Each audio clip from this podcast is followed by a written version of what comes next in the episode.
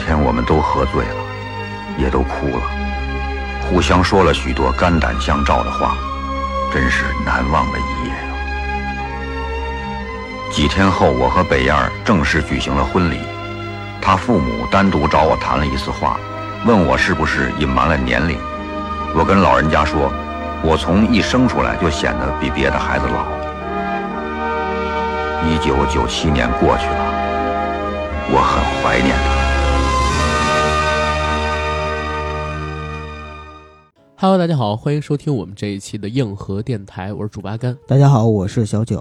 非常高兴又能在空中和各位听友朋友们见面儿。这是我们硬核电台二零一九年的倒数第三期节目。后面呢还剩两期节目，我们二零一九年就要结束了。对，在每年的结尾时，我们硬核电台，我跟九哥都会给大家制作所谓的跨年特辑，对吧？对，啊，我们叫恭贺新春，也叫请回答系列嗯，啊。但是今年不知道起个什么名字比较好。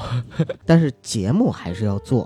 对，节目还是要做，嗯，不过今年跟往年呢有所不同。你看，咱们在二零一六年的时候是做了一个十佳十烂，对，然后二零一七年的时候是只做了一个十佳，二零一八年的时候呢搞了一个年度热点事件回顾，就跟影视没有关系。是然后到了二零一九年，咱也不能跟去年一样，我打算一九年要做两期的热点事件回顾，一个是影视向的，一个是社会热点向的。他们的更新时间呢，分别是二十四号和三十一号。今天大家听到的呢，就是年度热点回顾之影视篇。行，闲话少叙，进我们的广告吧，好吧？我们的节目硬核电台已经在全网各大播客平台同步播出，欢迎各位收听、订阅、点赞、打赏、转发我们。同时，也欢迎在公众媒体平台搜索“硬核班长”，关注我们的微信和微博账号。也欢迎加我们的群管理员 J A C K I E L Y G T 的个人微信，让他拉您进群，和我们一起聊天打屁。以上信息我都会写在我们本期节目的附属栏里，同时也欢迎大家关注我们每周一早上十点在杨贵妃最爱吃的水果那个播客平台所更新的付费节目。本周呢，我们刚刚更新了一期超精心、换人、被真实驯养的诡异生物与恐怖传说的节目，欢迎大家去收听还有关注。然后进咱们今天正式的节目，咱别光聊电影啊，电视剧也聊一聊，综艺也聊一聊。综艺，然后动画，然后还有这个电影，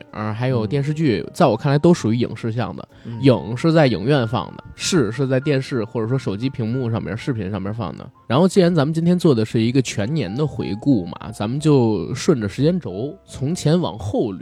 当然了，因为我们俩手里也没有稿子，我没办法做到就是一月、二月、三月、四月、五月、六月、七月、八月、九月、十月嗯这样的每月发生了什么事儿，细细的给大家道来。我只能说跟大家分享，就是在我们的印象想当中，哎，在那几个月里边发生了哪些对我而言比较有意思的事儿，我关注的那些有关于影视的事儿，那些有关的我看过的那些影视作品，还有就是我被震惊到的那些所谓的影视圈的新闻。所以就会有很多遗漏，对，这也是没有办法的事。没有办法的事，这是我们两个人，我们硬核电台两位主播对我们自己二零一九年看过的影视向的东西，他的一个记述。二零一九年是一个很特殊的一年，在这一年里边，大家也都知道，阿甘辞去了工作。然后全身心的开始做这个自媒体行业，也就导致啊，我的时间变得很充裕。就这一年的时间里边，几乎都是泡在手机上，泡在书本中，泡在电视机前，泡在电影院里，或者说跟九哥泡在各种这个录制节目的现场，还有各种活动的现场里。对我而言，年初啊有几件事印象是比较深刻的。哪些事二零一九年好像对我印象比较深的第一件事就是春节档。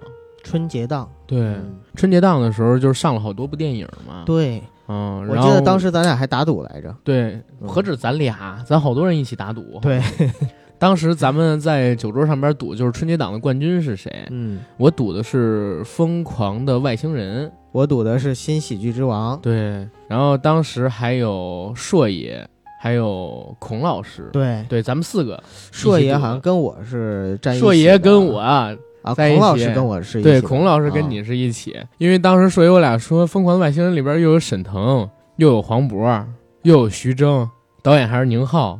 就是应该是能拿冠军的。然后你是说有王宝强，然后有星爷，有星爷的号召力，结果其实大家都没猜对，最后是《流浪地球》得了这个春节档的冠军，对吧？没错，异军突起。对，异军突起。其实它在上映之前，我们看到预告片，包括成片，我也没觉得就是有那么那么好，大家夸的那么好啊。现在过去已经有大概十个月左右的时间了，我们可以公允的说一句话，我认为《流浪地球》确实就像当时我做的那期节目里边说的一样啊，就是六点五到七分的一个水平。我不知道这期节目下方还会不会有那么多人骂了。当时大家的情绪好像非常亢奋、不理智，你知道吗？不是，我是现在一直在反省，就是嗯可能有人会说我们不懂电影，但是我觉得可能我们更不懂的是人心，我觉得我挺懂人心，他们那会儿就是不冷静，你知道吗？不冷静就是人心啊，那你不能阻止咱说真话呀，对吧？啊对对对，咱们说咱们的。对，咱们说人电影啊，对于票房市场这块的预估，嗯其实不是我们对于电影的预判有错误，而是对于电影跟市场的这种融合，还有就嗯交锋，我们可能是没有猜测的那么其实主要是我之前没有关注《流浪地球》，它讲的是这样一个故事，我还以为它讲的是类似于小说里边那样的故事呢。我没想到它是一个 类似于太空版《战狼》的故事。如果我知道它是讲这么一个故事，我有可能赌他赌他是这个春节档冠军的。那你觉得今年的春节档冠军《紧急救援》会有没有卖相？我紧急救援应该不会，但是中国女排有可能复制《流浪地球》的路啊。中国女排其实这个故事啊，它的预告片儿就已经卖了二十多个亿啊，何况这个现在大年初一要上呢，对吧？预告片儿里边那个长大后我就成了战狼，嗯，嗯，让好多这个观众吐槽，也在期待着真正的中国女排能够走到我们的身边来，对吧？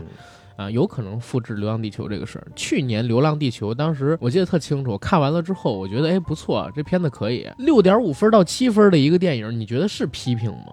我觉得真不是批评，包括那期聊的时候，我们也夸了好多，包括它工业上边的。我觉得只要是在六分以上，包括六分，都是对这个电影的一种肯定。对它的一种肯定，啊没错。但是你放到这个世界层面上，包括你看到放到这个科幻电影层面上面去，大家我相信也都看过那么多的科幻电影，有几个人觉得这个《流浪地球》是九分、十分满分的？结果就在那期节目下方说啊，这电影那么好看，你怎么打这么低的评分？哎，你们都是那什么卖国贼，然后怎么跪跪久了吧？然后贱不贱啊？骨头什么乱七八糟的，我现在还记得这些词儿呢，你知道吗？是你现在就是把它评为科幻电影，也会遭骂呀。它确实是个科幻啊，很多人说它不是科它是灾难是吗？对，但它就是个科幻，它有科幻元素啊，这你不能否认掉的。当时吧，反正是因为这个事情，在咱们那期节目下方还引起了不少的纷争。新喜剧之王，我当时咱都没做，无力吐槽，对。对吧？当时我是写了两篇公众号，啊写了一篇《新喜剧之王》，又写了一篇《疯狂的外星人》。现在你觉得那个新喜剧之王怎么样？咱正好也聊聊。时隔这么久，公允的说，我还是觉得《新喜剧之王》是一部很好的作品。嗯我觉得还是一般，是尤其是他选角很一般，王宝强，不光王宝强，也包括女主角儿。如果要是王宝强，女主角叫什么鄂什么鄂静文，鄂静文、鄂博是吧？对，然后再加上张全蛋他们仨换一换，嗯、可能会好一点。因为这三个人的话，没有起到一加一加一的效果，反而起到就是一加一加一等于负这样的一个效果。要是没他们仨，这片子可能说有个六七分。但是现在他们仨放到这个戏里边，因为他们都太想模仿星爷了，你知道吗？结果就变成了那种画虎不成反类犬。是他们想模仿吗？还是星爷调教的问题？我觉得都有嗯，因为你看那个王晶在上圆桌派的时候提到一件事儿，说星爷指导一个电影，他在指导演员表演的时候，真的会提前演一遍，然后就要求那个演员演到跟他一模一样，但是演员往往都演不到，就连舒淇、黄渤他们都演不到，嗯，所以他就很生气。舒淇跟黄渤他们后来再演，就会故意演的不像，只为了看星爷演一遍。但是那毕竟还是舒淇跟黄渤，人家就是也敢放自己的风格。后来我看那个好像是《西游降魔篇》里边，嗯，黄渤就说过，如果星爷想让我演孙悟空，如果你想我接这个角色，那你就按我来的方式演。所以那个孙悟空是黄渤自己创造的，跟星爷没什么关系。但文章就一直在复刻星爷。对，然后等到了这个新喜剧之王里边，你能明显的感觉到这三个人全都在模仿星爷演东西，就有点像《西游伏妖篇》里边的吴亦凡。哎，你说《美人鱼》里边的邓超是不是也在星爷的调教下去复制星爷的？那当然嗯，但是邓超跟吴亦凡、跟鄂博、跟这个张全蛋。跟宝强比起来，我觉得有一点啊，就是嗯邓超还真是一个呃 一个专业的演员，宝强其实很大程度上边是靠天赋的，但是邓超他是一个就是有学院功底，然后练了这么多年，也能让我们看到他之前《烈日灼心》这样类型作品的演员，他呢去模仿星爷，跟鄂靖文他们这种初出茅庐的，或者说张全蛋这种纯素人的演员去模仿星爷有差别。其实我一直在想一个问题，就是在后星爷时代，也就是说在《长江七号》之后，就是星爷不再亲自出演他的作品之后，他所有的指导的作品里边，到底有谁算是让我们看了之后特别满意，觉得他可以接星爷班，或者说能把星爷的作品发挥的特别好？黄渤黄渤是吧？就是他在自己不演了之后拍的这几部电影里边，唯一一个让我觉得很出彩的就是黄渤。那我好希望黄渤能够主演一次。嗯，难，嗯，嗯，因为黄渤现在也当导演了嘛。是的，然后卢小鱼就是卢正雨，我们以前叫叫他经理啊，因为那会儿在优酷看那个《嘻哈四重奏》，有一段时间我手机的铃声还是他一直标榜自己是星爷的弟子，星爷呢也很捧他。零七年上过《鲁豫有约》之后，然后又拍了几年的网剧，星爷就把他招到自己团队里边去做副导演跟剧本了。嗯，但是他拍的这个《绝世高手》那部电影，其实让大家很失望，好像二零年。我前两天关注经理的微博，他要上一个网剧啊，还是电影，叫《大侠卢小鱼》，是以前他做的一个网络短剧的一个翻拍的一个电影，一个大制作吧。期待他能有一个比较好的结果。那我感觉应该是跟《绝世高手》味道差不多，差不多，但应该比《绝世高手》好吧？那毕竟是他第一部电影之作。对啊，《绝世高手》其实那个戏啊，过于模仿星爷了。嗯，他太喜爱星爷了，就把自己当成了星爷附体，但是。可能经过这个绝世高手的打击之后，经理呢也找到了属于自己的一条路。我期待他能好，因为那是我们上学、上高中、上大学的时候常看的一个作者，对我影响很大。对，至少现在来说，从风格的模仿上来说，他还是无出其右的。对，也不能叫纯模仿吧，因为你看那个《西游伏妖篇》《西游降魔篇》《美人鱼》，包括《美人鱼》里他还出演了，他在那里边都是剧本，然后也都是，嗯，我可以叫他是副导吧。执行导演他都在做，还是有自己能力。包括他当年做的这个《嘻哈四重奏》，跟这个《大侠卢小鱼》啊，《绝世高手》啊，那些网络短片都很棒的。包括说结婚照那个片子，是他跟蔡文静、蔡文静演的，当时把我也是给惊着了，挺感动的。还有一还有一部叫《一只狗的大学之旅》还是什么？呃，《一只狗大学之旅》比那要早，《嘻哈四重奏》应该是从一一年，然后到一三一四年，然后这是春节档吧？春节档。其实去年我觉得不是那么让我开心，几部片子相比我的预期而言啊都不足。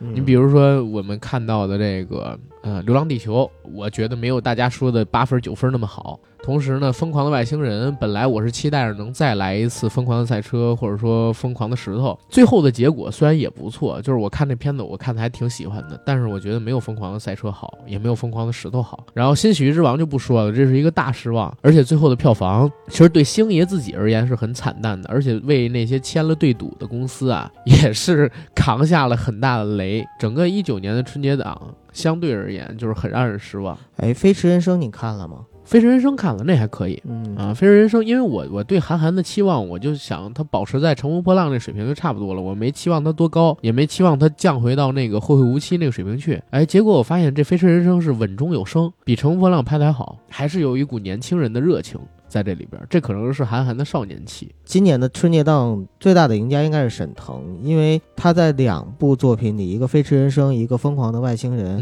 这两部作品里都是属于男一号。嗯嗯，然后也确实是都贡献了非常棒的演技，口碑也非常好。但其实我告诉你，春节档只有一个冠军，就是吴京。吴京，吴京就通过这么几部戏，真的就他的票房成绩，你知道有多吓人吗？他现在的这个累计票房不是超过一百亿人民币了吗？然后也是大陆第一个超过一百亿人民币票房的男演员啊！累计票房在仅在国内的，他两部电影加起来就他妈一百亿了。嗯。一部《流浪地球》，一部《战狼》，加起来就该一百亿了，这真是挺吓人的，你知道吗？我觉得吴京特倒霉，他就拍了一部《战狼》，你也没看他在公开场合说过什么话，也没有如何如何，然后就天天被人骂，你知道吧？天天被人骂，然后骂那个嗯哒哒哒哒创伤症，对吧？骂这个贱不贱呀？然后甚至还被我这种人调侃小成龙是吧？成龙大哥是小吴小吴京京是吧？就各种调侃，其实真挺倒霉的。他没有在任何场合说过其他人不好，也只是拍自己想拍的那个电影而已。呃，欲戴王冠必承其重嘛。而且吴京其实他在各个场合在采访的时候也表明了自己非常鲜明的立场，就是我就是觉得这样怎么着，然后我觉得我怎么怎么样。他确实也是这种态度，他不 care 你骂他，因为他知道喜欢的人会更多。嗨，可能吧。不过今年我我有一个看到特别好的理论，还真的就是在圆桌派里边王晶说到的。究竟所谓的好是满足最顶尖的那批人，还是说绝大部分人觉得好？嗯，这个我我还是在心里边做了一个博弈的。当然，大众心目当中，我们现在公认的好，一般都是取得一个最大公约数，在顶尖那批人跟底层大众之间的一个最大公约数，那可能是好。但是呢，王晶那套说法给了我一个个全新的理解，这个理解就是有的时候顶尖那批人可能不喜欢，但是底层人都喜欢，他们的人数占比那么多，你也不能说它是烂的。对吧？你也不能说他是坏的啊，因为你好像是站在一个高高道德制高点，然后去说起来，你只能说你不了解，或者说你不认同，但是你不能评价，就是底层那些朋友们喜欢的东西就是蠢的，就是恶的，就是如何如何的。就比如说很多人对于快手这个 APP 的评价。当然了，所谓这个对人民群众的分层，这是王晶他的一个说法啊，嗯啊，他可能想表达的是，就是知识分子，然后跟普罗大众、跟普通的百姓之间他的一个喜爱偏差值。然后这个是春节档的事，春节档之后，我自己应该就是《一拳超人》了吧？四月份，《一拳超人》第二季，然后开播了。当时我还是狠狠地追了一些天，每周去优酷上面看一看《一拳超人》第一季的时候，其实我也是在优酷上面看的。我之前没看过漫画，这部漫画改编成的动画作品啊，非常的奇怪，在我看来甚至可以叫做奇葩，因为它跟你之前看过的很多日漫作品不一样，它的主角是一个反英雄的形象。嗯，又萌又蠢，画风清奇，然后还是个秃子，偶尔还涩涩的，然后在这部剧里边经常会出现那种无下限的镜头，有点像《银魂》，但是它还是一个热血番，里边的所有人物都是中二的，有少年感的，然后有那种非常激情澎湃，而且场度极大的那种动作戏。但是到第二季就不一样了，第二季制作方改了，改完了之后，你会发现所有的篇幅都特别省，战斗的场景呢做的没有那么精细，一直都用那种流线型的插画给你快速的引渡。穿插大量生活化的剧情跟斗嘴的时间，整个第二季让我看下来就是在对第一季的侮辱。最后的评分确实也是，最后的评分第一季应该是九点多分，第二季只有七点多分。啊，那你就是在看第二季的时候，相当于是很失望了。嗯，很失望吧？因为第二季实际上它是引入了一个更大的故事，就是这个英雄协会跟怪人，然后还有饿狼。饿狼本身是一个人，后来他怪人化了。嗯啊，本来在漫画里边是很精彩的，包括说对这个蛇王他们的一些动作戏也都特别精彩。但是我感觉如果按现在这个制作制作下去的话，就是第三季应该也不会好看。动画完全是把漫画的精髓全部都抛弃掉了，只剩下那些可能说用来恶搞的梗跟日常的生活番，让你能得到一些调剂。但是我第三季如果再这样，肯定不会追下去了。明白。啊、这基本上就是第一个季度啊，我觉得对我而言影响比较重要的这个文化事件、影视项的。九哥呢？一拳超人我始终都看不下去嘛，因为我自己嗯个人不是很喜欢这个嗯漫画。我觉得从一零年代之后吧，就是在日本就没有出现特别经典的那些，嗯，就像火影啊、海贼啊这种三大影响力这么大的对，影响力这么大，然后又这么经典的，对民工漫。第一季度，呃，记忆犹新的一些影视作品应该是。都挺好，比较有印象，啊，都挺好，呃那会儿播的。我记得当时咱们还做节目了嘛，对？那期节目这这播放量高到吓人，啊，是好几，百万，对，好几百万播放量在啊在某山。这就说明有热度，都挺好。这个电视剧是今年开年之后第一部有现象级别的这样的一个影视剧。其实今年有很多有现象级的影视剧嘛，嗯，啊、不过这个都挺好，肯定是最有话题度和国民度的，在最嗯开始的时候。不不不啊，是《陈情令》。陈情令，我哦开始我还还不知道，对，咱都没看，因为《陈情令》它改编自那个《魔道祖师》，你知道吗？啊，然后那个剧它有就是是那个朱一龙吧？不是不是朱一龙，什么叫朱一龙？是肖战，啊，肖战跟那个肖战李现呃，不是有李现，我不知道，因为我也没看，好像是肖战跟王一博吧。我我完全我也完全没看，但是我告诉你是怎么回事，就是那个戏就是有一点点就是耽美，然后就是他原著《魔道祖师》有点耽美的那些东西，然后给改过，所以就是咱们直男肯定没怎么看。但是那个中老年是不是也不看呀？就是年轻人看啊。但是你知道他的那个影响力大到什么程度吗？就是首先王一博什么全都成顶流了啊。然后我昨天真的昨天，因为《庆余年》不我全看完了嘛，我就看了一下那个。《陈情令》在豆瓣上边那个评分，首先是八点六分，嗯，特别高，比十比《长安十二时辰》还高。你说打分的多啊？然后打分的有多少呢？打分的有六十多万，《长安十二时辰》跟《庆余年》现在才十几万人打过分。就是就是，我一直在想，咱们错过的这个东西。当时贺爷还跟咱们说，说你们不做《陈情令》吗？好多人都说好看，好多人都会火，但是咱都没看，你知道吗？《陈情令》好像是暑期的时候上的，好像是五六月份、六七月份的时候。那也还对呀，我说啊，你能对着话筒一直说吗，九哥？不是这段录进录进去啊，哥，因为这因为这段不不是说有问题啊，是因为它真的不在咱俩的认知区间内啊。没事儿，因为我是说的第一季度嘛，而且是对对对，第一都挺好，是就是第一个嘛，就是首部嘛，就是有话话题度和、国民度的。后边的话，当然我们最大的遗憾就是错过了《陈情令》这部戏。我觉得不一定遗憾啊，挺遗憾，挺遗憾。咱俩作为直男，有可能真看不下去吧。回头咱坚持坚持，看能不能看下去。哎，得了，看明年吧，看明年有什么耽美剧火了，咱俩手拉手看一下。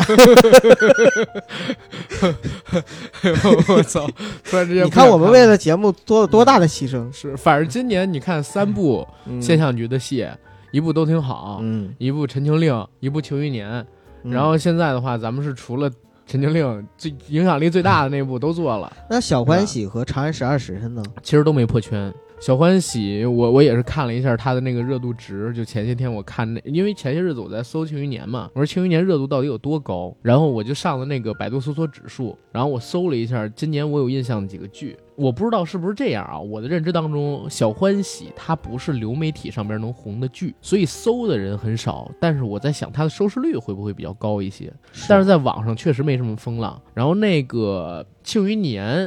是十二月大概几号？就在上个礼拜，突然之间热度啊就翻了，大概有六七个档，直接追上了暑假时候的《陈情令》，就是因为五十块钱这事儿，我觉得啊，还有盗版的啊，对，还有盗版的事儿。然后《陈情令》是在六七月份的时候高到你不敢想象，那个特别吓人，我操！这关键，咱咱完全对这不感兴趣，对吧？对对对，我们也得反省一下，是不是我们自己太有偏见了？嗯，这个不是咱有偏见吧？就是咱太太太过直男直男向了。对对对，嗯，然后就可以接着说。然后在第一季度的话，其实好电影还是很多的。你比如说像什么《波西米亚狂想曲》啊，呃，《地久天长》《风中有朵雨做的云》。老师好，老师好，老师好，是我们做过的嘛？对，做过的。《波西米亚狂想曲》也做了的。对，还有，然后我在三月份的时候看了两部比较小众的，一部是《过春天》，一部是《阳台上》。啊，呃，当时我记得我是在电影院里边连续看的，就阳台上过春天，对对对，而且是在首映那天，嗯，看了之后感觉其实现在中国大陆的电影种类还是挺多的，但是像这种确实是没有什么票房，也没有什么热度，可能喜欢的人还是偏少。四月份给我留下印象就两部戏，一部是这个《地久天长》，一部是《复仇者联盟》。复联对复联，因为我先说这个《地久天长》吧，因为《地久天长》本身就是王小帅的作品嘛，之前他的作品我一直看，包括那个《闯入者》之类的，《青红》之类的，《我十一》之类的都特别好看。嗯，然后这次《地久天长》首先是在柏林拿了奖，尤其是最佳男女演员被他给包揽了，所以我呢就很期待这部戏，加上。在这部戏上映之前，先流出了一批媒体的口碑，然后讲的是什么？说这片子太无耻了，王小帅变了，王小帅跪下了，居然为二胎写背书，真的真有这样的说法。所以当时我就特别期待，我就特想去看这个。他跟复联好像是前后脚上，紧接着呢，我说先看复联吧，再看这个吧，因为复联咱俩是提前约了一天晚上去看全球的首映场，对吧？全国第一场在北京英皇的那一场，而且我们还要连夜录制，以最快的速度在全网第一时间去跟大家分享。对，咱们确实是第一时间更出来的，因为排了这个复联的事儿，所以呢，我就把《地久天长》给改到了下周去看。结果还没轮到我看《地久天长》，《地久天长》就上了一个热搜，是这个《地久天长》的男主角王老板发了一微博。这微博上面贴了两张图，什么图呢？是猫眼电影上关于这个《地久天长》的排片儿跟《复联四》的排片儿，嗯，然后配上了一句话：“贵都贵了，为什么排片不给百分之一百呢？” 结果因为这句话呀，就在网上引起特别大的风波。他这他这个图发出来，包括他这话说出来就特酸嘛，是，嗯我觉得还是有点情绪化了。非常情绪化，就是引起了网友的一片恶评，对他抵制。然后之前跟他点赞互互赞过的几个小鲜肉也都被人追过来了，说：“哎，你不要关注这个人啦。”然后等，其实这个漫威的粉丝的这个影响力还真的是蛮大的啊，真的蛮大的，呃，也挺恐怖的。王老板这话说的也是真有问题，我都觉得酸，又酸又水，而且你都已经拿到影帝了，嗯，你祝福人家一下，但是你们有时间也可以看看我们这片子，这样说多好。对呀，对吧？而且还把排片给贴出来，排片是一个市场选择。你这片子没有人家市场大，没有人上座率高，影院排复联四，这不很正常的一件事吗？对，影院不是一个慈善机构啊，对呀，他人家是要挣钱的呀。他又不是盲人影院，对对吧？复联四，咱就这个真的可以聊一聊了。复联四吓死人了，我操！上映的时候，主要是这种现象吧，咱不说这电影怎么样啊我就觉得这种现象其实挺值得怀念的，因为在那一刻的话，大家就感觉参加一个盛世啊、呃然后所有的影迷、呃，漫威迷，包括动漫迷、cosplay 迷。都聚在一起，然后大家很开开心心的，就像过一个节一样。对，十年一战嘛，对，对吧？这个局布了十年，然后漫威粉儿呢，其实很多人是迎来了一个自己学院的毕业，对，对吧？在这儿上了十年的学，然后最后这个学院，呃，我们不能叫它关上吧，但是自己这批人要毕业了。也长大了。对，所以这是一次很大的盛世，尤其我们参加的还是粉丝场，就是那个气氛，观影气氛是每隔几秒一个尖叫，对，每隔几秒一个尖叫。这种观影气氛，在我之前参与过非北影节的那种现场的观影，呃，当然北影节没有那么乱啊，嗯我只是说这种气氛的高涨，除了北影节的那些场次，没有一个比得了。是，啊，而且复联四的票房确实也很吓人。我我记得尤其清楚，它在国内的票房首日、首周、第一周、第二周，它在全球的首日预售，然后首周、第一周、第二周都是吓人的。所以它的商业化运作很值得同行去学习。哇塞同行去它它是一个纯粉丝向的电影，对，纯粉丝向，越是同样是粉丝向电影纯粉丝向嗯电影，为什么你看《星战》就星战拍的不行啊！你这无论怎么样，你拍你这个东西你要拍的可以才行。不拍的可以是一方面，我觉得嗯它这个运营啊，包括整个的运作，还是应该向漫威系列去学习一下。我我觉得是漫威应该跟星战学运营，星战应该呃星战七八九应该跟漫威怎么学拍电影，因为星战前六部咱不说的那个太伟大了，然后星战的七部、八部、九部就是已经我我是这样觉得啊，第七部还不错，第七部星战其实还是不错的，但是第八部跟第九部犯了一个致命的问题，因为星战它是有一套固定的模式，尤其是后传三部曲啊，在迪士尼拍板了之后，他们特别想模仿。复刻、致敬正传三部曲里边的那些细节，所以他用到的很多技法，你说摄影也好，你说他这个剧本的编写，甚至都是复刻的。你看《星战七》，它本身讲的是什么故事？讲的故事跟那个《星球大战：新希望》的故事如出一辙。然后《星战五：帝国反击战》跟《星战八：最后的绝地》，你看看是不是也是少年的天行者，或者说少年的绝地武士找自己的师傅去修行？整条路是一点儿差都没有的，包括最后那个犹大大师跟呃《星战八》里边的卢克他们的结局，对吧？它是完全复刻，也就导致什么呢？它的娱乐性没办法，或者说一开始就给你锁死了，你不能像漫威做成那么高的娱乐性，所以它不是一个爆米花的片子，但它又想。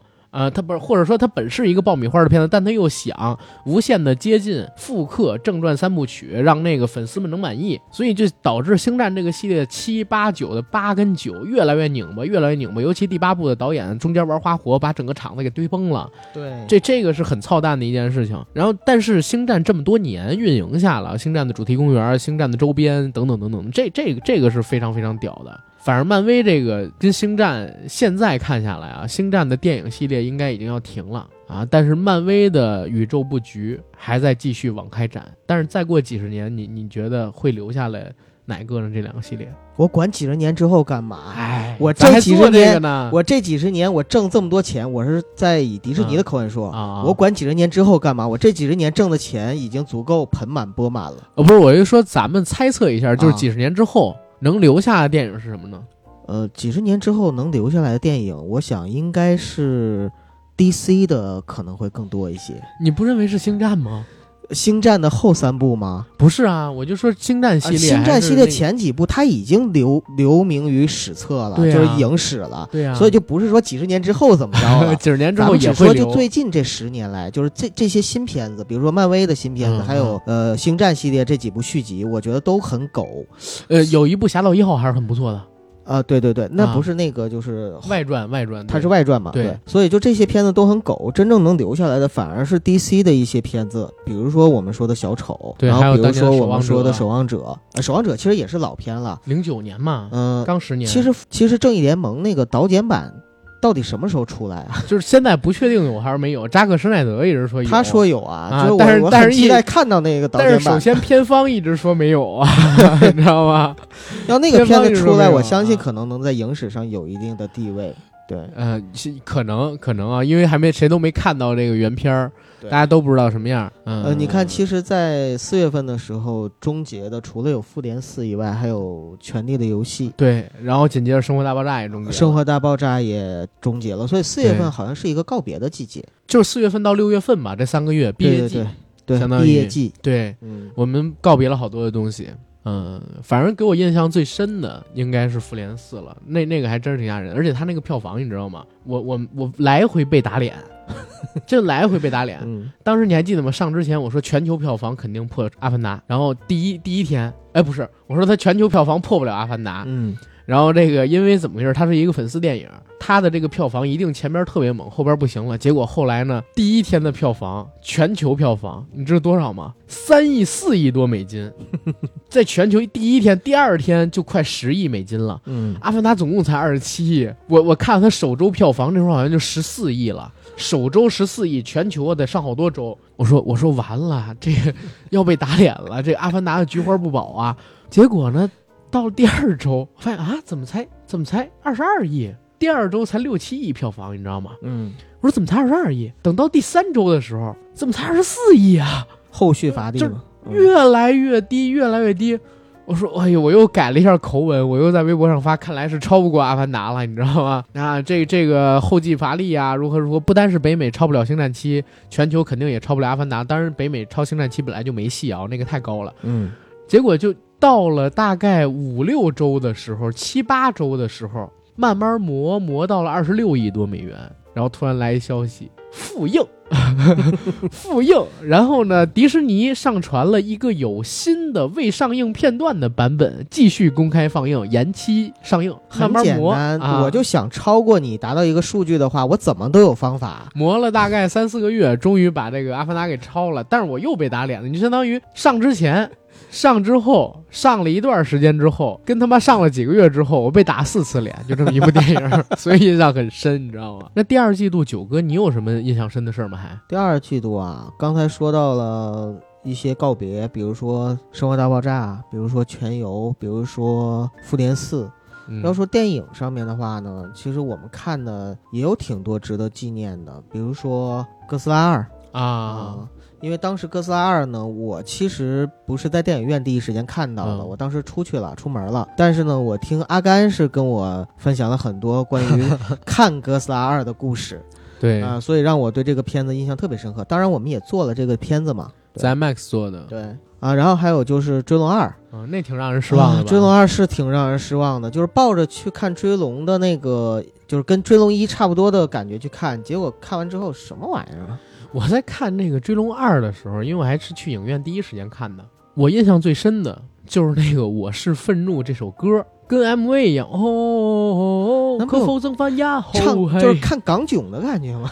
呃，拿一首歌港囧是好多首，去这个就一首。就那个电影，对呀、因为我之前在看他的预告的时候啊，哇塞，世纪贼王张子强，嗯，对吧？改编的故事，然后准备去绑架这个大富豪啊。开篇的时候，其实他绑的就是大富翁嘛，对对吧？后边是绑大富豪，大富豪就是那何鸿燊。但是片子后边你再看，它是一密室逃脱戏，对吧？它是一个场景特别小，整个的一个剧情基本上百分之七十的内容都发生在一个。仓库里、一个酒店里、一个别院里、一工厂里，然后在这个工厂里边，一伙人给你玩心术，你知道吗？不知道是以为翟天临那个吴秀波他们主演的医生的电视剧呢。后来再看这个情节，你就发现特别的扯，他跟所谓的世纪贼王什么的没关系，很有可能就是王晶借着追龙。他这个片名，然后拿一个很少的投资，请两个大咖演员，剩下场景什么的能省则省，骗钱来了。又是来圈钱。他经常这样，对，先做一口碑不错的片子。就是或者说口碑还过得去的片子，把大家伙儿给唬住了，然后紧接着就立马开发这个片子的续集，把这片子给弄烂了。当时的那个《澳门风云一》，嗯，其实就是口碑没有那么烂。对，二三就崩的不行不行。二二也还凑合，我觉得都不行，是吗？但是三就完全是给崩的。但是三是票房成绩最高的，你说卖十几亿，操，哪说理去？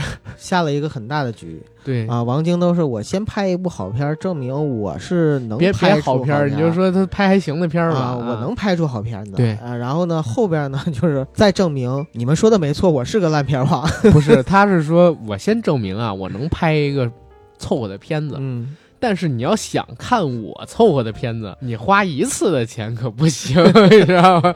他让你后边两次给你补回来，他下这个多多花的心血，我操！哎，所以最近不是王晶说要拍《倚天屠龙记》了吗？啊，第二张无忌终于要去大都见赵敏了。哎，这个李连杰大哥都已经 物是人非，物是人非。对，小昭啊，赵敏啊，周芷若啊，都已经不在了。对，你看那个周芷若已经嫁作商人妇，张敏呢现在是孤独着。前些日子看她上了一个深圳卫视的节目，老的已经不成样了。小昭呢现在有了几个闺女，生活的也挺好。小昭的女儿其实还是可以的。嗯嗯，小昭的女儿长得有点像他爹，就就也不行。胜在年轻，对，胜胜在年轻，胜在年轻。啊，其实。我还可以，就是小昭的话，我现在也还可以。张张敏的话不行了。嗯，对，这这个就不要往事不要再提。然后后面到了六月底的时候，黑衣人全球追击、蜘蛛侠英雄远征，还有玩具总动员四，就这些续集一个一个的上。这些续集可以说反正都看了，但是有的呢还可以，有些确实挺让我失望的。我觉得玩具四特别棒。但是黑人全球追击真的那个特别烂，包包括那个蜘蛛侠二，我觉得也挺一般。第二集不应该叫这个英雄远征，应该叫斯塔克的遗产，这个名儿起的特别对。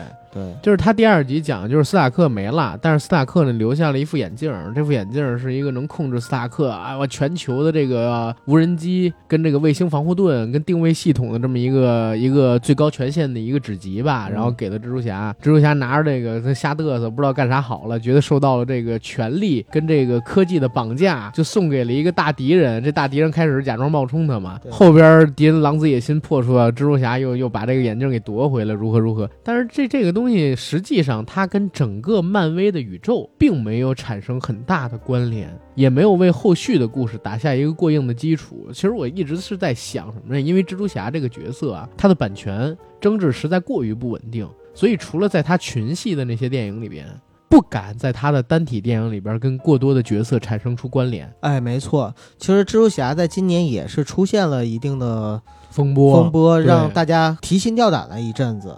然后后来当然也解决了，就是索尼跟迪士尼这边也是继续合作，继续合作了啊。不过还是改了一下分成比例。对，说白了就是分赃不均嘛。嗯，对。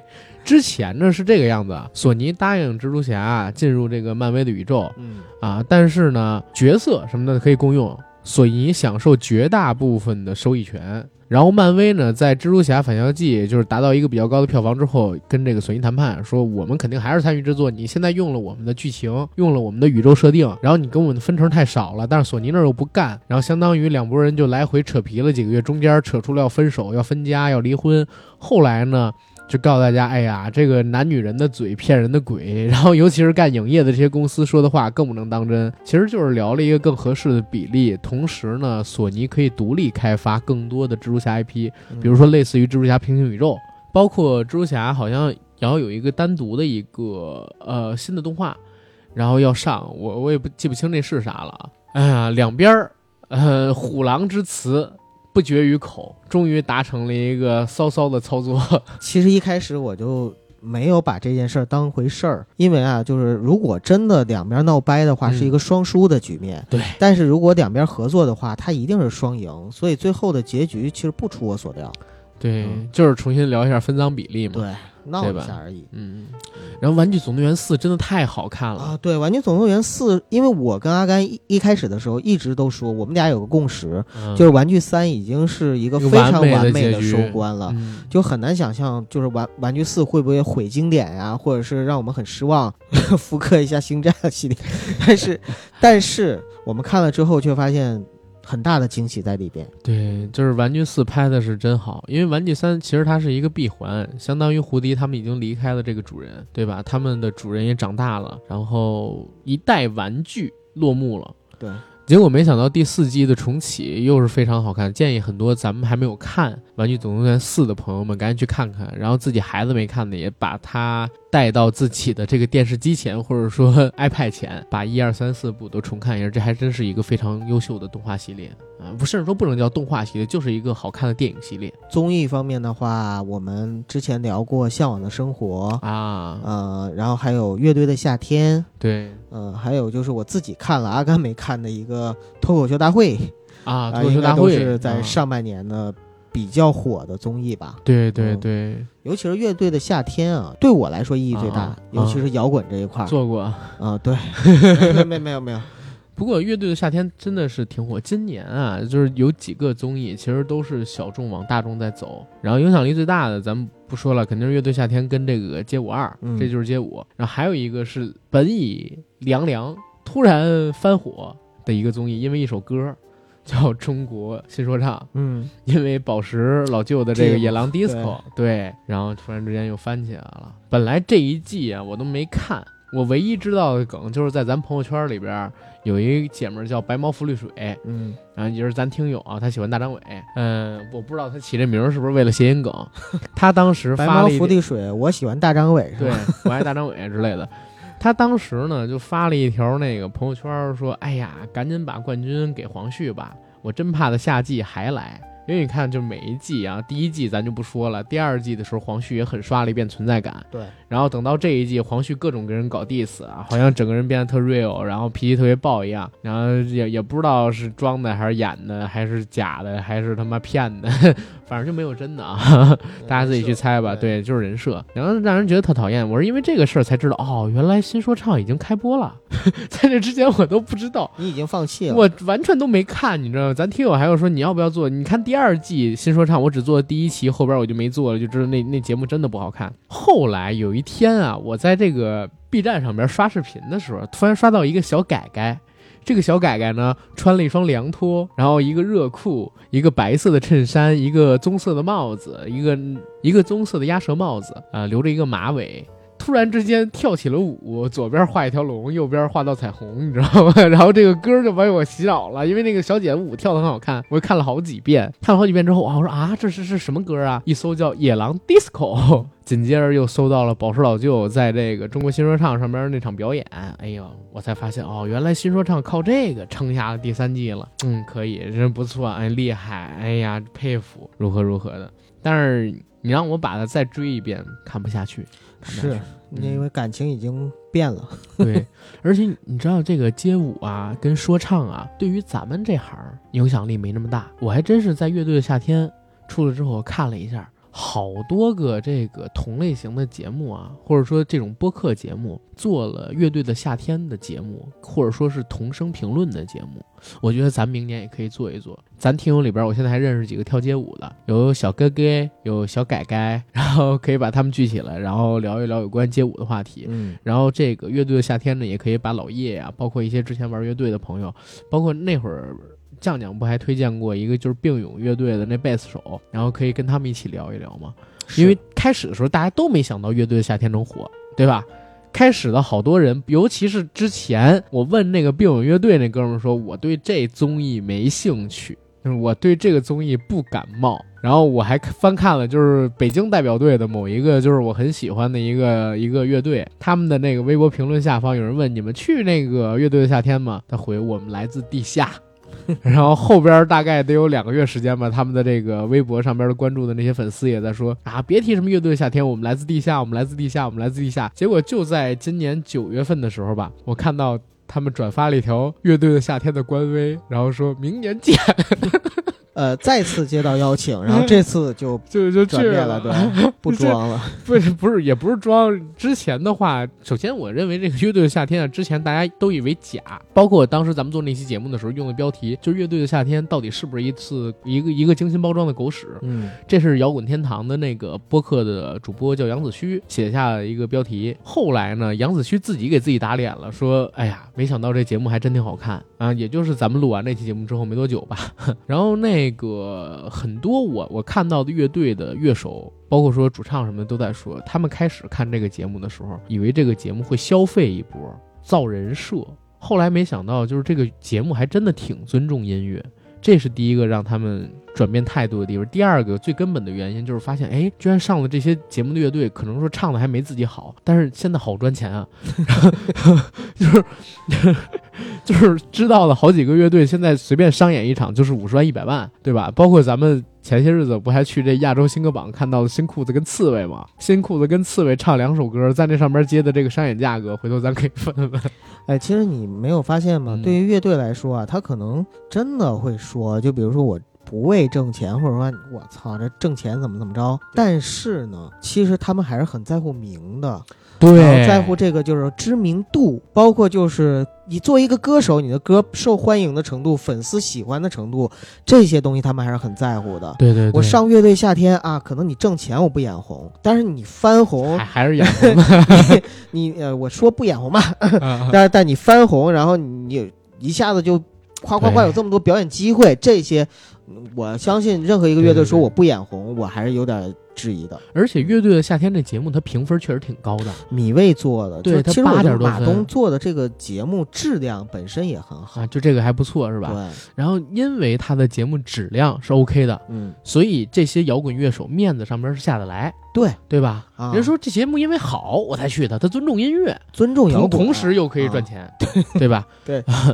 但是你这也不一定是摇滚啊，乐队不一定是摇滚，是啊，但是他是尊重音乐的，所以我们愿意过去。所以这这是今年一个小惊喜，明年第二季我们还是挺期待的，对吧？对，哎，明年又有的做了，又能骗四期时长，我 们多做点啊，多做几期。我想真的想多做几期乐队的夏天，因为那种节目适合电台，你知道吗？对，咱们甚至可以就是。我不知道是不是侵权啊？每放他们一首，然后咱们点评一段；每放他们一首，咱们点评一段。如果不放完整的呢？嗯，不放，哎，不放完整的应该是可以的。我也可以这样，特别好，很好，特别好。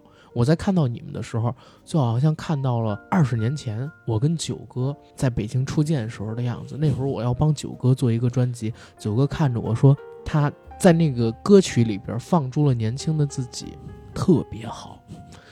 像像不像战斗？像像像像，特别像，呃，特别好。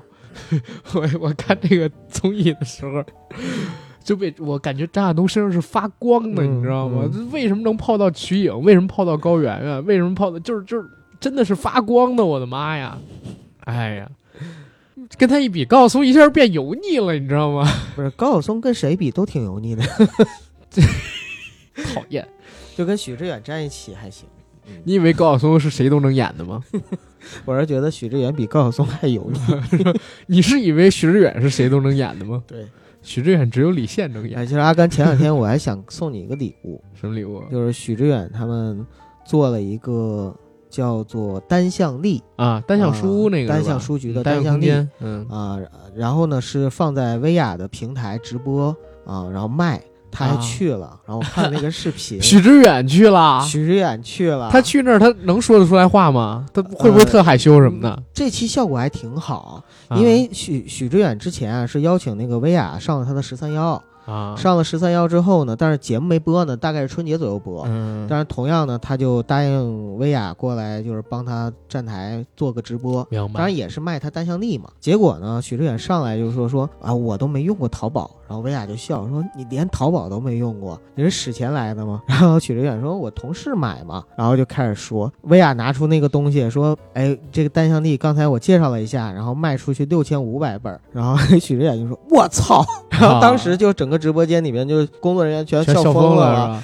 你那你看高晓松去那个李佳李佳琦那直播间了吗？没有没有，你看那个那个把我给笑疯了，就是高晓松去那个李佳琦直播间里边做公益，啊，就是卖三件助农的东西，对对对，卖一个荞麦面，卖一个大米，嗯还卖一个是什么东西，我不记得了。然后李佳琦每次喊一个数，五四三，卖了一百万。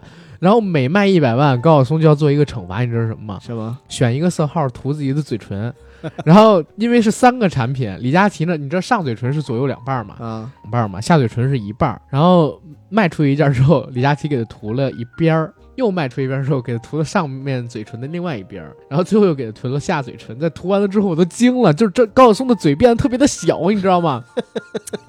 高晓松自己看了一下那个那个呃镜子之后，他说：“Oh my god，这这这是别人的嘴巴，看起来像另外一个人嘴按到我的脸上，怎么会变得这么小？这么小的樱桃小嘴我却亲不到，真郁闷。对对对，呃，这当时就给我已经笑喷了，你知道吗？然后我我我真的是发现李佳琦直播间有意思的地方在哪儿啊？他有一种魔性。你进了那个直播间，为什么会丧失理智？因为他的节奏太快了，他会这样。Oh my god！所有的女孩们，我告诉你们，今天我们要推荐的是这一款色号的口红，这款色号的口红。然后他会说这个价钱是多少，然后什么亮点，那那些因为我都不懂啊，所以我说不出来。说完这些之后，好，现在我说五四三二一，产品就要上架，就在我们的七号链接哦。直播间里所有的女孩们，五四三二一，对准七号链接的商品，买它，买它，买它。等他喊完这几句之后，会有人告诉他：“好，已经卖光了。”太吓人了，你知道吗？然后在网上就造成一种就是疯抢的感觉啊！对，哦这你一旦听到他刚以以我刚才那个频率的声音去说话的时候，你就会淡化掉自己思考的时间。是，这个真的蛮厉害的，啊但是这跟影视好像没啥关系啊。是 赶赶紧进这个第三季度啊！第三季度其实啊都是被撤的季度对对对。就对对对，第三季度就是一个被撤的季度。呃，我印象最深的肯定还是八百，呃，嗯，因为为了八百，我还去了趟上海的四行仓库，对我还背了段八百的评书，对，很愤慨。很很愤慨，最后都做成了这个无用功。八百这个事儿咱就别多说了吧，好吧？嗯，对，然后也嗯期待他能够尽早的跟我们见面吧。嗯，对，嗯，然后八百之后呢？好莱坞往事，不，八百之后是哎，嗯，哪吒哦，对，还有少年的你啊，也被撤了少年的你现在也上了嘛？啊对对对，啊、对，八百之后是哪吒，因为哪吒呢，要是设想一下，如果当时哪吒、少年的你八百一起上映，对，而且哦八百还比他早，可能早几天哪吒不会有现在的这样的一个票房成绩。就根本就不会有。对，首先少年的你如果是在暑期档的时候上，跟在前些天上完全不一样。首先暑期档的时候他都已经砸了宣发了，对，而在这一次呢，只有三天的时间砸宣发，活动都来不及做，这是第一点。第二一点，少年的你肯定吸引学生群体是最多的，尤其是高中生，因为这里边讲到的什么？讲到的是高中生的校园霸凌。然后这批学生在暑期档的时候消费能力是非常强的，但是。他现在上映的这个档份，就十月底、十一月份，正好是学生很忙的时候，上学的时候，其实对他票房影响很大。他现在虽然有十几亿票房，但我相信，如果他暑期档的时候上二十亿票房，而且现在我们看到的版本啊，还有删减，嗯，有台词方面的替换。你去看的时候，我自己就发现了，他有的时候嘴型跟台词对不上，就是嘴型跟声音对不上，很可能就是把那个台词给换了。然后有些时候你能看到，应该是黄觉，然后在审这个小北他们的时候，就是警官在审这个易烊千玺他们的时候，当时就有连续的好几段儿剪辑上面的跳跃。嗯，肯定是删掉了一些什么东西。所以，嗯、就是如果它正常能上又不修剪的话，票房就会很好。八百的话，八百在上之前，我们得到消息，今年一月份的时候，当时得到消息就是很多人都已经很期待这片子了。对，我们从去年就开始一直期待这个电电影，结果没想到期待了一年，整整一年，整整一年，哦 去年就是这个时候开始期待的。然后我还在微博上面造了个假，哈，我前些日子得到一消息说这个八百十二月二十号上，然后我发微博上边了，然后我微博就火了，你知道吗？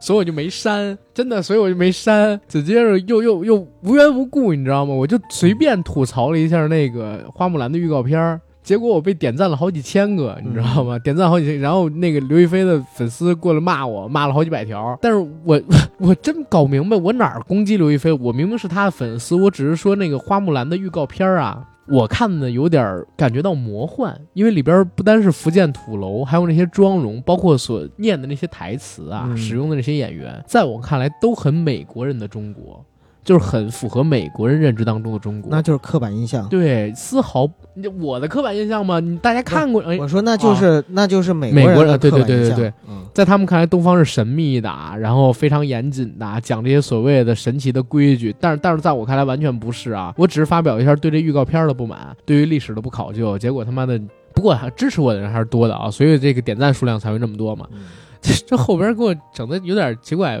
但是八百二十号没上，我也没好意思，我就把那个八百那条微博给删掉了，知道吗？哎，但是八百应该是可以上的，应该是可以上的。呃，然后呢，还有一个现象级的电影，其实也是产生了很大的讨论啊。我说的不是哪吒，我说的是《上海堡垒》。《流浪地球》打开了中国的科幻大门，然后又让《上海堡垒》重重的关上了嘛。哎你看了吗？没看到现在我也没看，我不想看。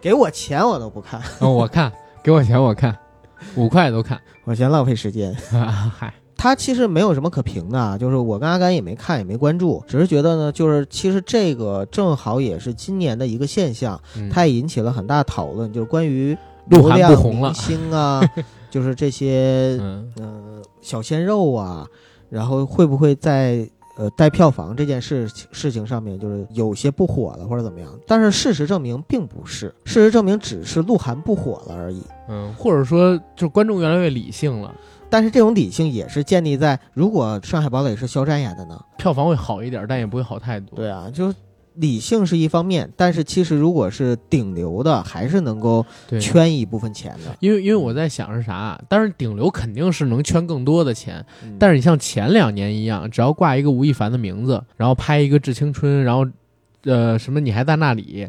就能咔家伙几个亿的票房弄过来，然后鹿晗随便拍一《重返二十岁》就两三个亿的票房，哎，这个完全不一样了。对，就是我们的观众认知水平在上升，因为他也知道哪些电影好看，哪些不好看了。我相信再过一段时间，虽然顶流还有票房的提振效果，但是会越来越低，越来越趋于理性化，然后直到降到某一个能预见到的合理的空间值之后，就不会再往下降了。永远这个世界上边都有那么一批人会为那个偶像去做任何的事情。去为偶像买单。对对对，呃，今年很多的偶像在追求转型啊。你看这个李易峰，已经一整年没有接过任何一部戏了，是在准备这个《动物世界二》，他今年是真想转，《动物世界一》本来就是想转，推掉了很多工作，现在也是想转。然后你再看这个易烊千玺。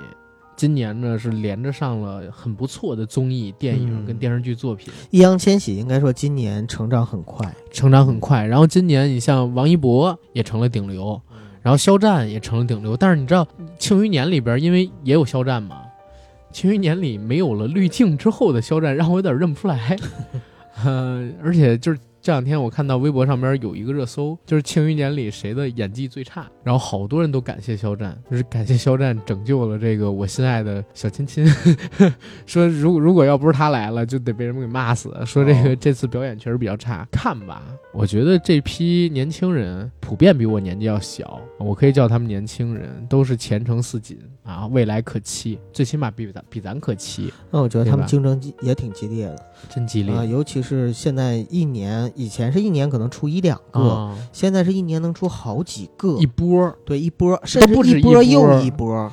一对波又一波，就是他那个红的很快，但是被后浪 拍在沙滩上的速度也特别快。你就看九哥啊，之前就是几年出这么一批，对吧？比如说像 EXO 那个时代，他们回国那几个人，对，就是真是两三年、三四年才出这么一批。但是他们完事儿之后呢，就迅速的偶像练习生。我以为那一年就这一批，结果偶像练习生之后年底突然来一创造一零一，又来一批。嗯然后创造一零一跟偶像练习生完事儿之后，你就发现什么呢？啊，好家伙，热剧也能出一批，对，然后各个台都在推自己的这种团综，对吧？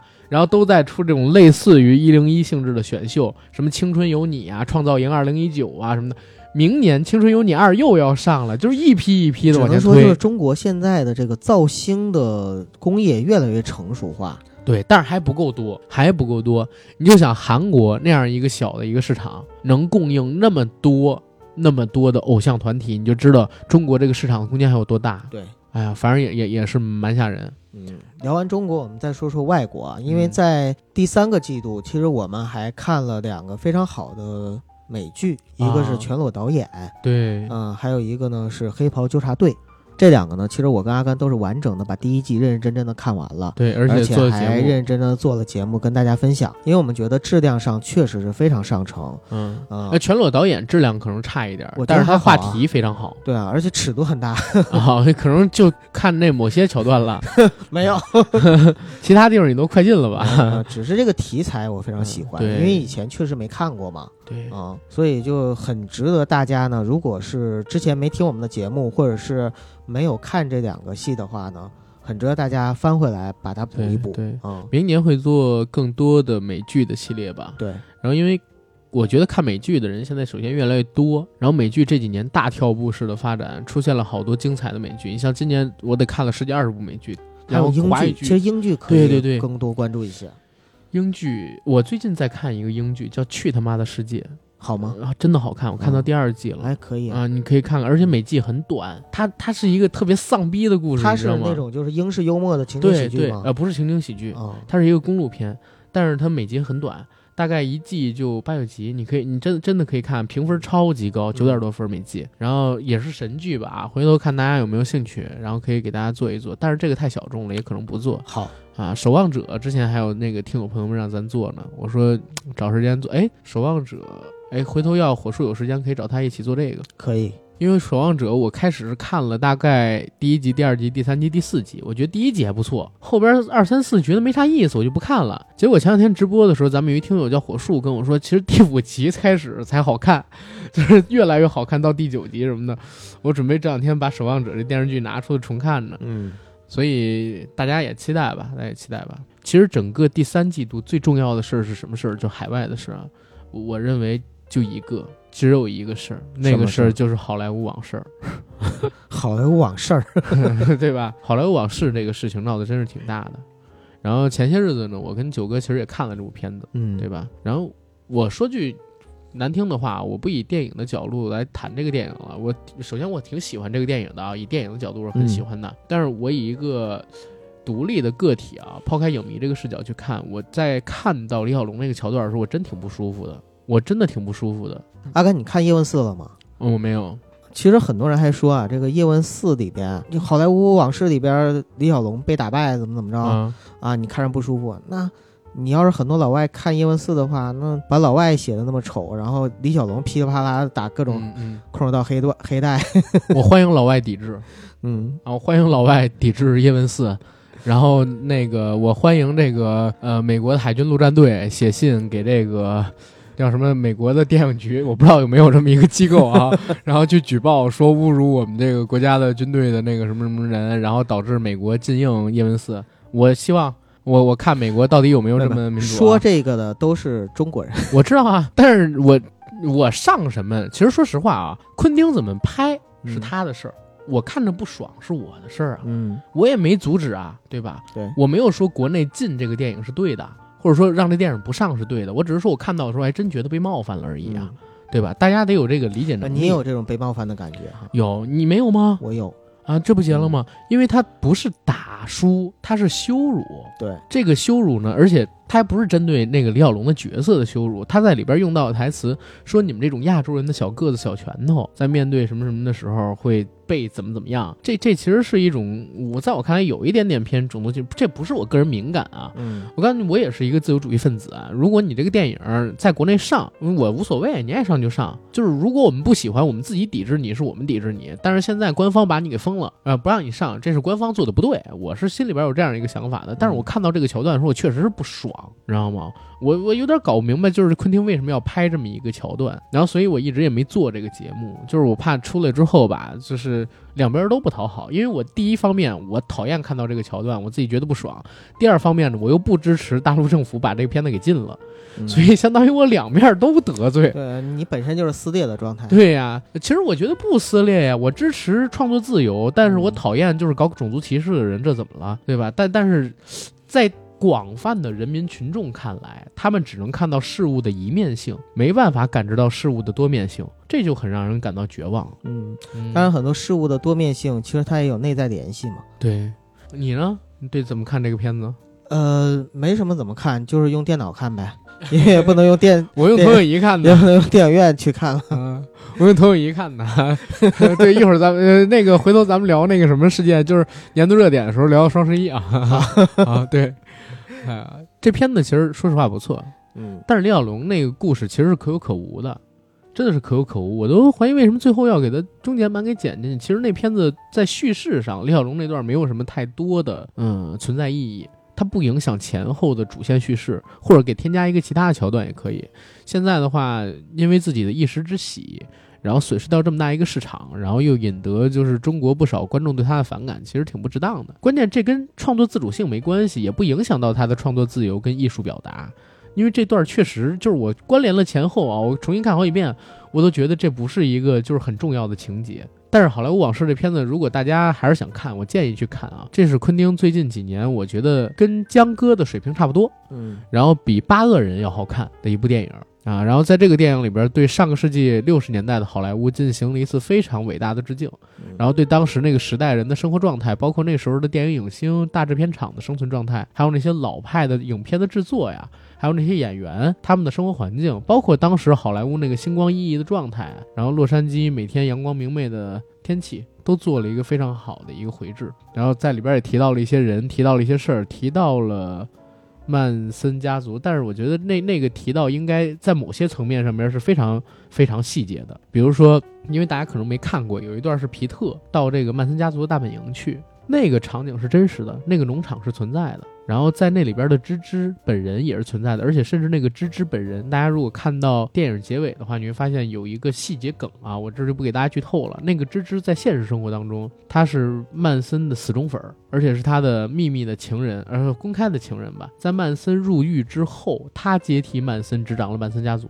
然后同时呢，他还在七十年代的时候发表过一系列的有关于宗教之类乱七八糟的书籍，还策划过刺杀总统，结果因为刺杀总统进而入狱了，在监狱里边关了几十年。他的日子跟生活其实也蛮有意思。很多人在看到那个范宁这个角色的时候说：“哎，这么大牌明星怎么演这么小一配角？”但是你如果了解芝芝这个人他的历史背景的话，你会觉得哦非常有意思。啊，不管怎么样嘛，就是好莱坞往事儿这事儿，对 哎这是今年的一件可以说影迷群体是一件大事儿吧。很撕裂的事儿，因为好多站队的。对对，就是我我感觉，你知道，就是现在还是咱俩真的可以聊聊这话题啊，九哥。嗯，你有没有觉得，就是现在整个社会群体啊，都是属于那种非黑即白的状态？就是需要站队嘛，对而且是有的时候我不愿意站队，但是会被别人对会被别人推。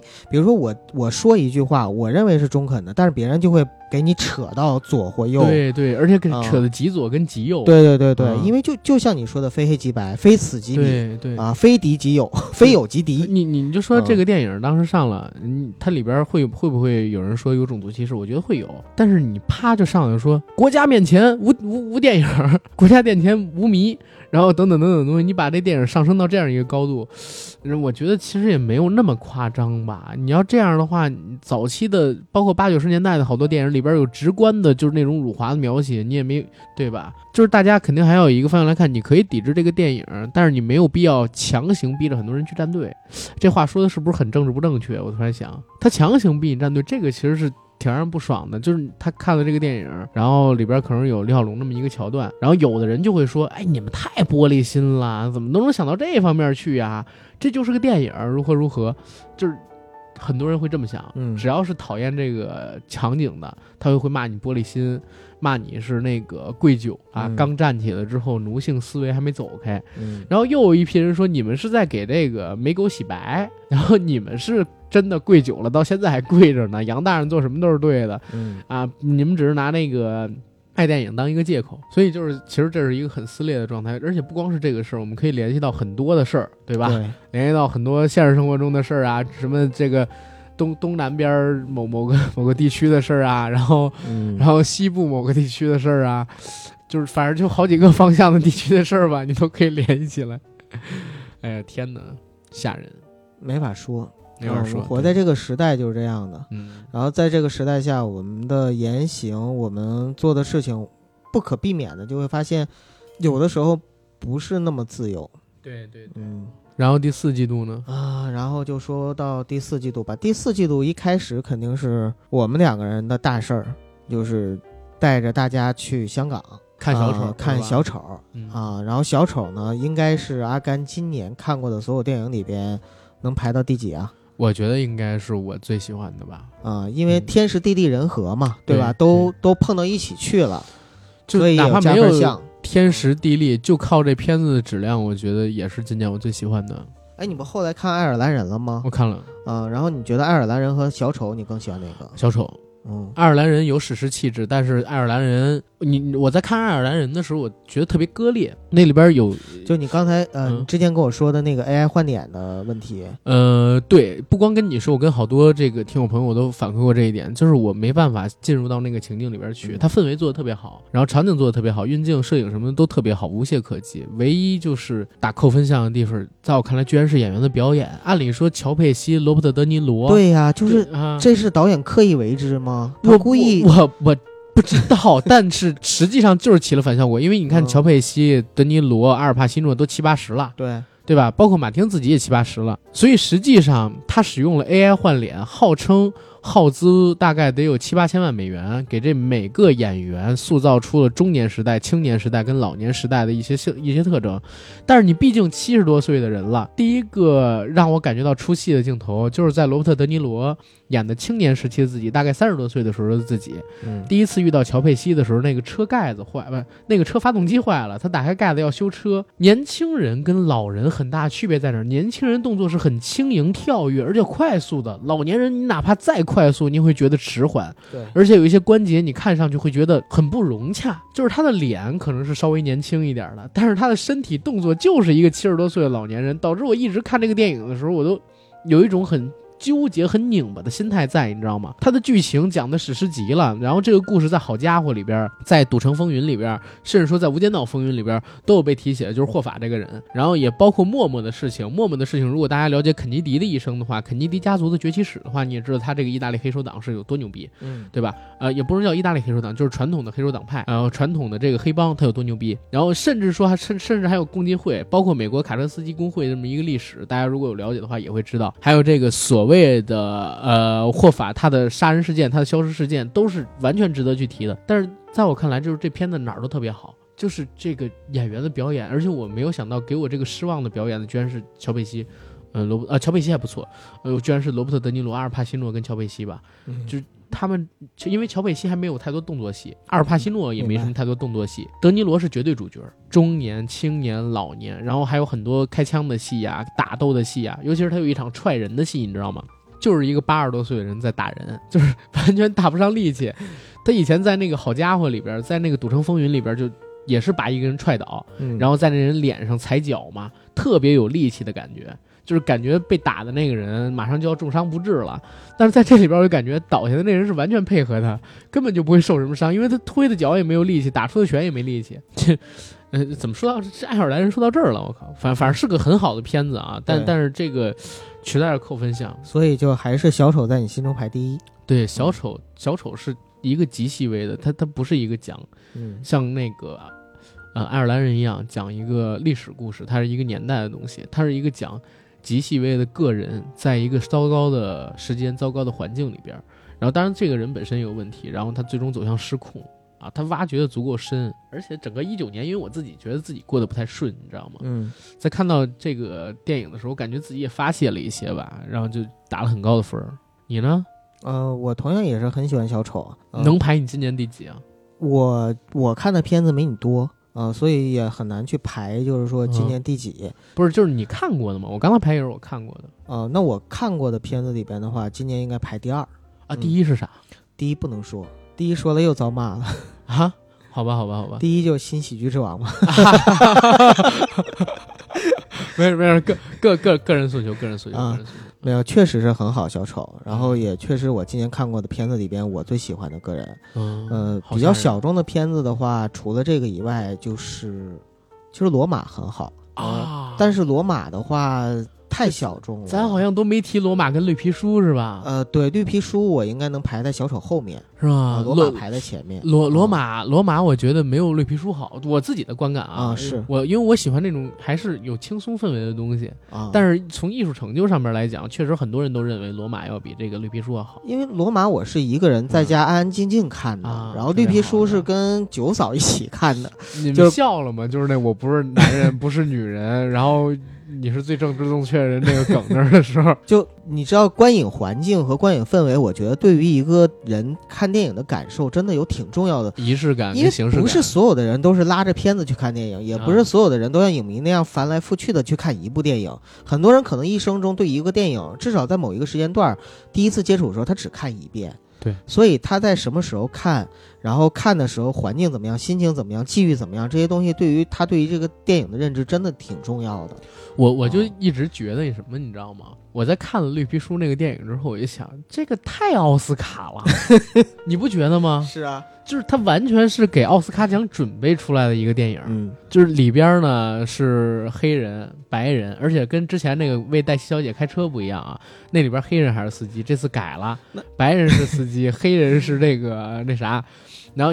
也有类似主仆情这样的观念，而且这个白人司机开始的时候特粗鄙，黑人呢反而是这个音乐家，嗯，一个教授，有文化、有素养，说话都要用那种非常有知识分子或者说贵族口吻的语有音去。腔调，对，第一个场景居然是坐在象牙那个王座上边儿，对吧而且？你看他家里边那些摆设，对对对，啊，然后白人是很粗鄙的、很底层的，就是工人。嘛。啊然后那里边又在谈这样的黑人呢，不被黑人接受，不被白人接受。然后为了反抗在当时那个时代的呃歧视，他独自深入到了就是歧视那边比较严重的那一方地区，然后去做巡演，只为了改变大家固有的偏见。然后在这里边还经历了故事，结果发现这哥们居然还是个同性恋，你知道吗？还是个同性恋，一个甚甚甚至还有自我认知偏差，就是各 各种各种你能想象得到的，就是奥斯卡那些梗都在里边。之前在网上有一段视频，你知道吗？嗯就是如何然后拍一部受奥斯获得奥斯卡奖的片子，就是你是一个参加二战呃参加越战的老兵，然后身体残疾了一部分，你还是个同性恋，然后你呢有异装癖。呃，你的家庭的人呢，在你参加了这次战争之后，全都离你而去了，啊不理解你。得是个有色人种，啊，对，还得是个嗯有色人种啊，而且呃不一定啊，想当男主角的话，就是有色人种在前两年还没有那么火，所以当时那里边还没提到有色人种。但是你最好的朋友，你得有一个有色人种，或者说你跟有色人种在谈恋爱 啊，对。然后呢，你你你还得有这个艾滋病，呃，你呢还要被社会遗弃，生活在社会最底层，找不到工作，靠救济金生活，你还得酗酒，你还得是 动保。呃呃，可能吧。啊反正就那个时候没有，但你就这几年得有想啊啊，综合了这样的一个人，综合了以上这些一个人，是不是特别像奥斯卡最佳男主角扮演的那些角色 我就想到四个字儿，我太难了。啊？好吧，我我我我无无所谓了，回啊回到这个啊，除了这个绿皮书以外，你说绿皮书最有奥斯卡的气质，那寄生虫就是最有戛纳的气质。嗯，《痛苦与荣耀》，嗯，《痛苦与荣耀》是我今年排第三的。我今年没看《痛苦与嗯荣耀》，就是我我今年最爱的电影，第一就是小丑，嗯第二是爱尔兰人，嗯第三是《痛苦与荣耀》。嗯呃，《痛苦与荣耀》那个片子特别好，然后我在看的时候，我还是觉得有有一点是很伤心的，就是，嗯、克鲁兹真的是年纪大了，但是还是那么美。然后那片子摄影美极了，真的是美极了。对，啊，他在视觉上面有非常大的一个艺术成就。我真是觉得特别美。在在有一些场景的时候，看起来，你知你知道它不是一个很节奏很快的一个片子，它不是商业片，嗯然后它是娓娓道来的，就是跟你分享一个人一个个体啊，痛苦与荣耀。那那片子其实，寄生虫可能在我看来就是有点像商业片，然后它是个好片子。但是其实给我留下的所有震撼，我觉得特别表，就是表象的表，不够挖的不够深。嗯但是《痛苦与荣耀》把一个人挖的特别深。对，反正今年好片子很多，你知道吗？前两年就是你会觉得好片子特少，就比如说去年，去年你说罗马也好，那个什么呃绿皮书也好，你跟今年爱尔兰人比，跟痛苦与荣耀比，跟这个什么呃我我我们我们现在说的这个小丑比，我我都觉得差那么一线。今年我甚至觉得算是一个电影大年，你知道吗？哎呦天哪！哎不知道明年怎么样。明年哎呀奶飞在，希望能生能更牛逼。然后国内呢，就是看了《受益人》和《两只老虎》，印象比较深刻。嗯，第四季度哈。对，第四季度就是哎，还有那个少年的你啊，少年的你，对少年的你，因为之前聊了，所以我就没提。对，受益人跟两只老虎，但这俩片子其实都没有足够让人满意，对，对吧？但咱们也都做了这个单期的节目，嗯、然后到最近刚看的就是《叶问四》了。还有误杀呃，啊，误杀应该蛮惊喜的吧？误杀，我自己是因为没看过原版的《误杀瞒天记》啊、呃但是呢，我在看这个电影之前，其实已经被剧透的差不多了。对，哎，我而问你一且问题啊，九哥，因为啊我还没看过啥，嗯，你觉得这个故事本土化做得好吗？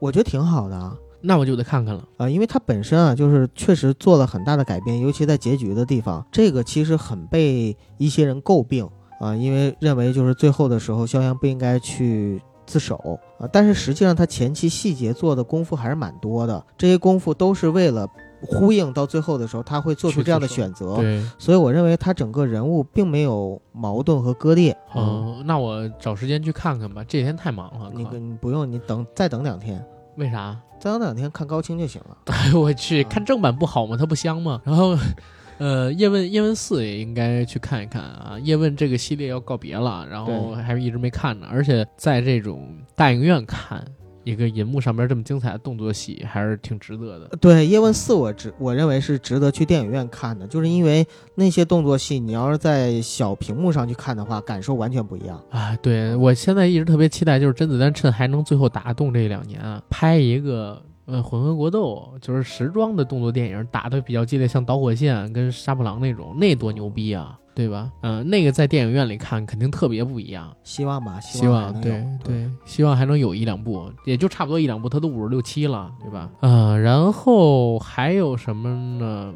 致命女人，咱们聊过单期的节目，对对，《致命女人》这个美剧也很好看，嗯，嗯也很好看。然后其他也真没什么了。瑞克和莫蒂瑞克莫蒂也做嗯了，对然后《幸福三重奏》，对呃，演员请就位，主持人大赛，这是我们做过的一些综艺节目。对，其实都做了很多，对做很多。可以说有些我们蹭上热度了，有些我们没蹭上热度。对啊，没蹭上热度的我们不着急，以后慢慢蹭。对对，行吧。最后一个事儿吧，最后一个事儿就是星战的事儿。哎呀，星战的事儿，你知道我我当时咱们不是因为是 IMAX 邀请咱们嘛，对，去参加那个中国区的那个呃礼，所以参加完了之后，一腔的热血啊无处发泄，我也不能发朋友圈，我也不能发群里，就是我我不做我我肯定不会夸他，嗯，但是我也不敢骂他，骂了我老觉得就是对不起人家送我的票跟礼这就是吃人么的。嘴软，哎对拿人的手短。所以呢，我就在微博上面发了一个，因为他微博他也没关注我，只是我关注他而已。我在微博上面发了一条，就是关于星战九的评价，真的是让人很生气。哎呦，您小心点，因为我之前呃在电影院的时候发了一个微博，结果还被 IMAX 官方点赞了。哦，哦你是不是发了那个关于 IMAX 的活动那个字啊？对对 我没有、哦我没有，我就怕被关注到。而且我是第二天还是第三天发的，就是狠狠的骂了骂迪士尼，骂了骂 J.J.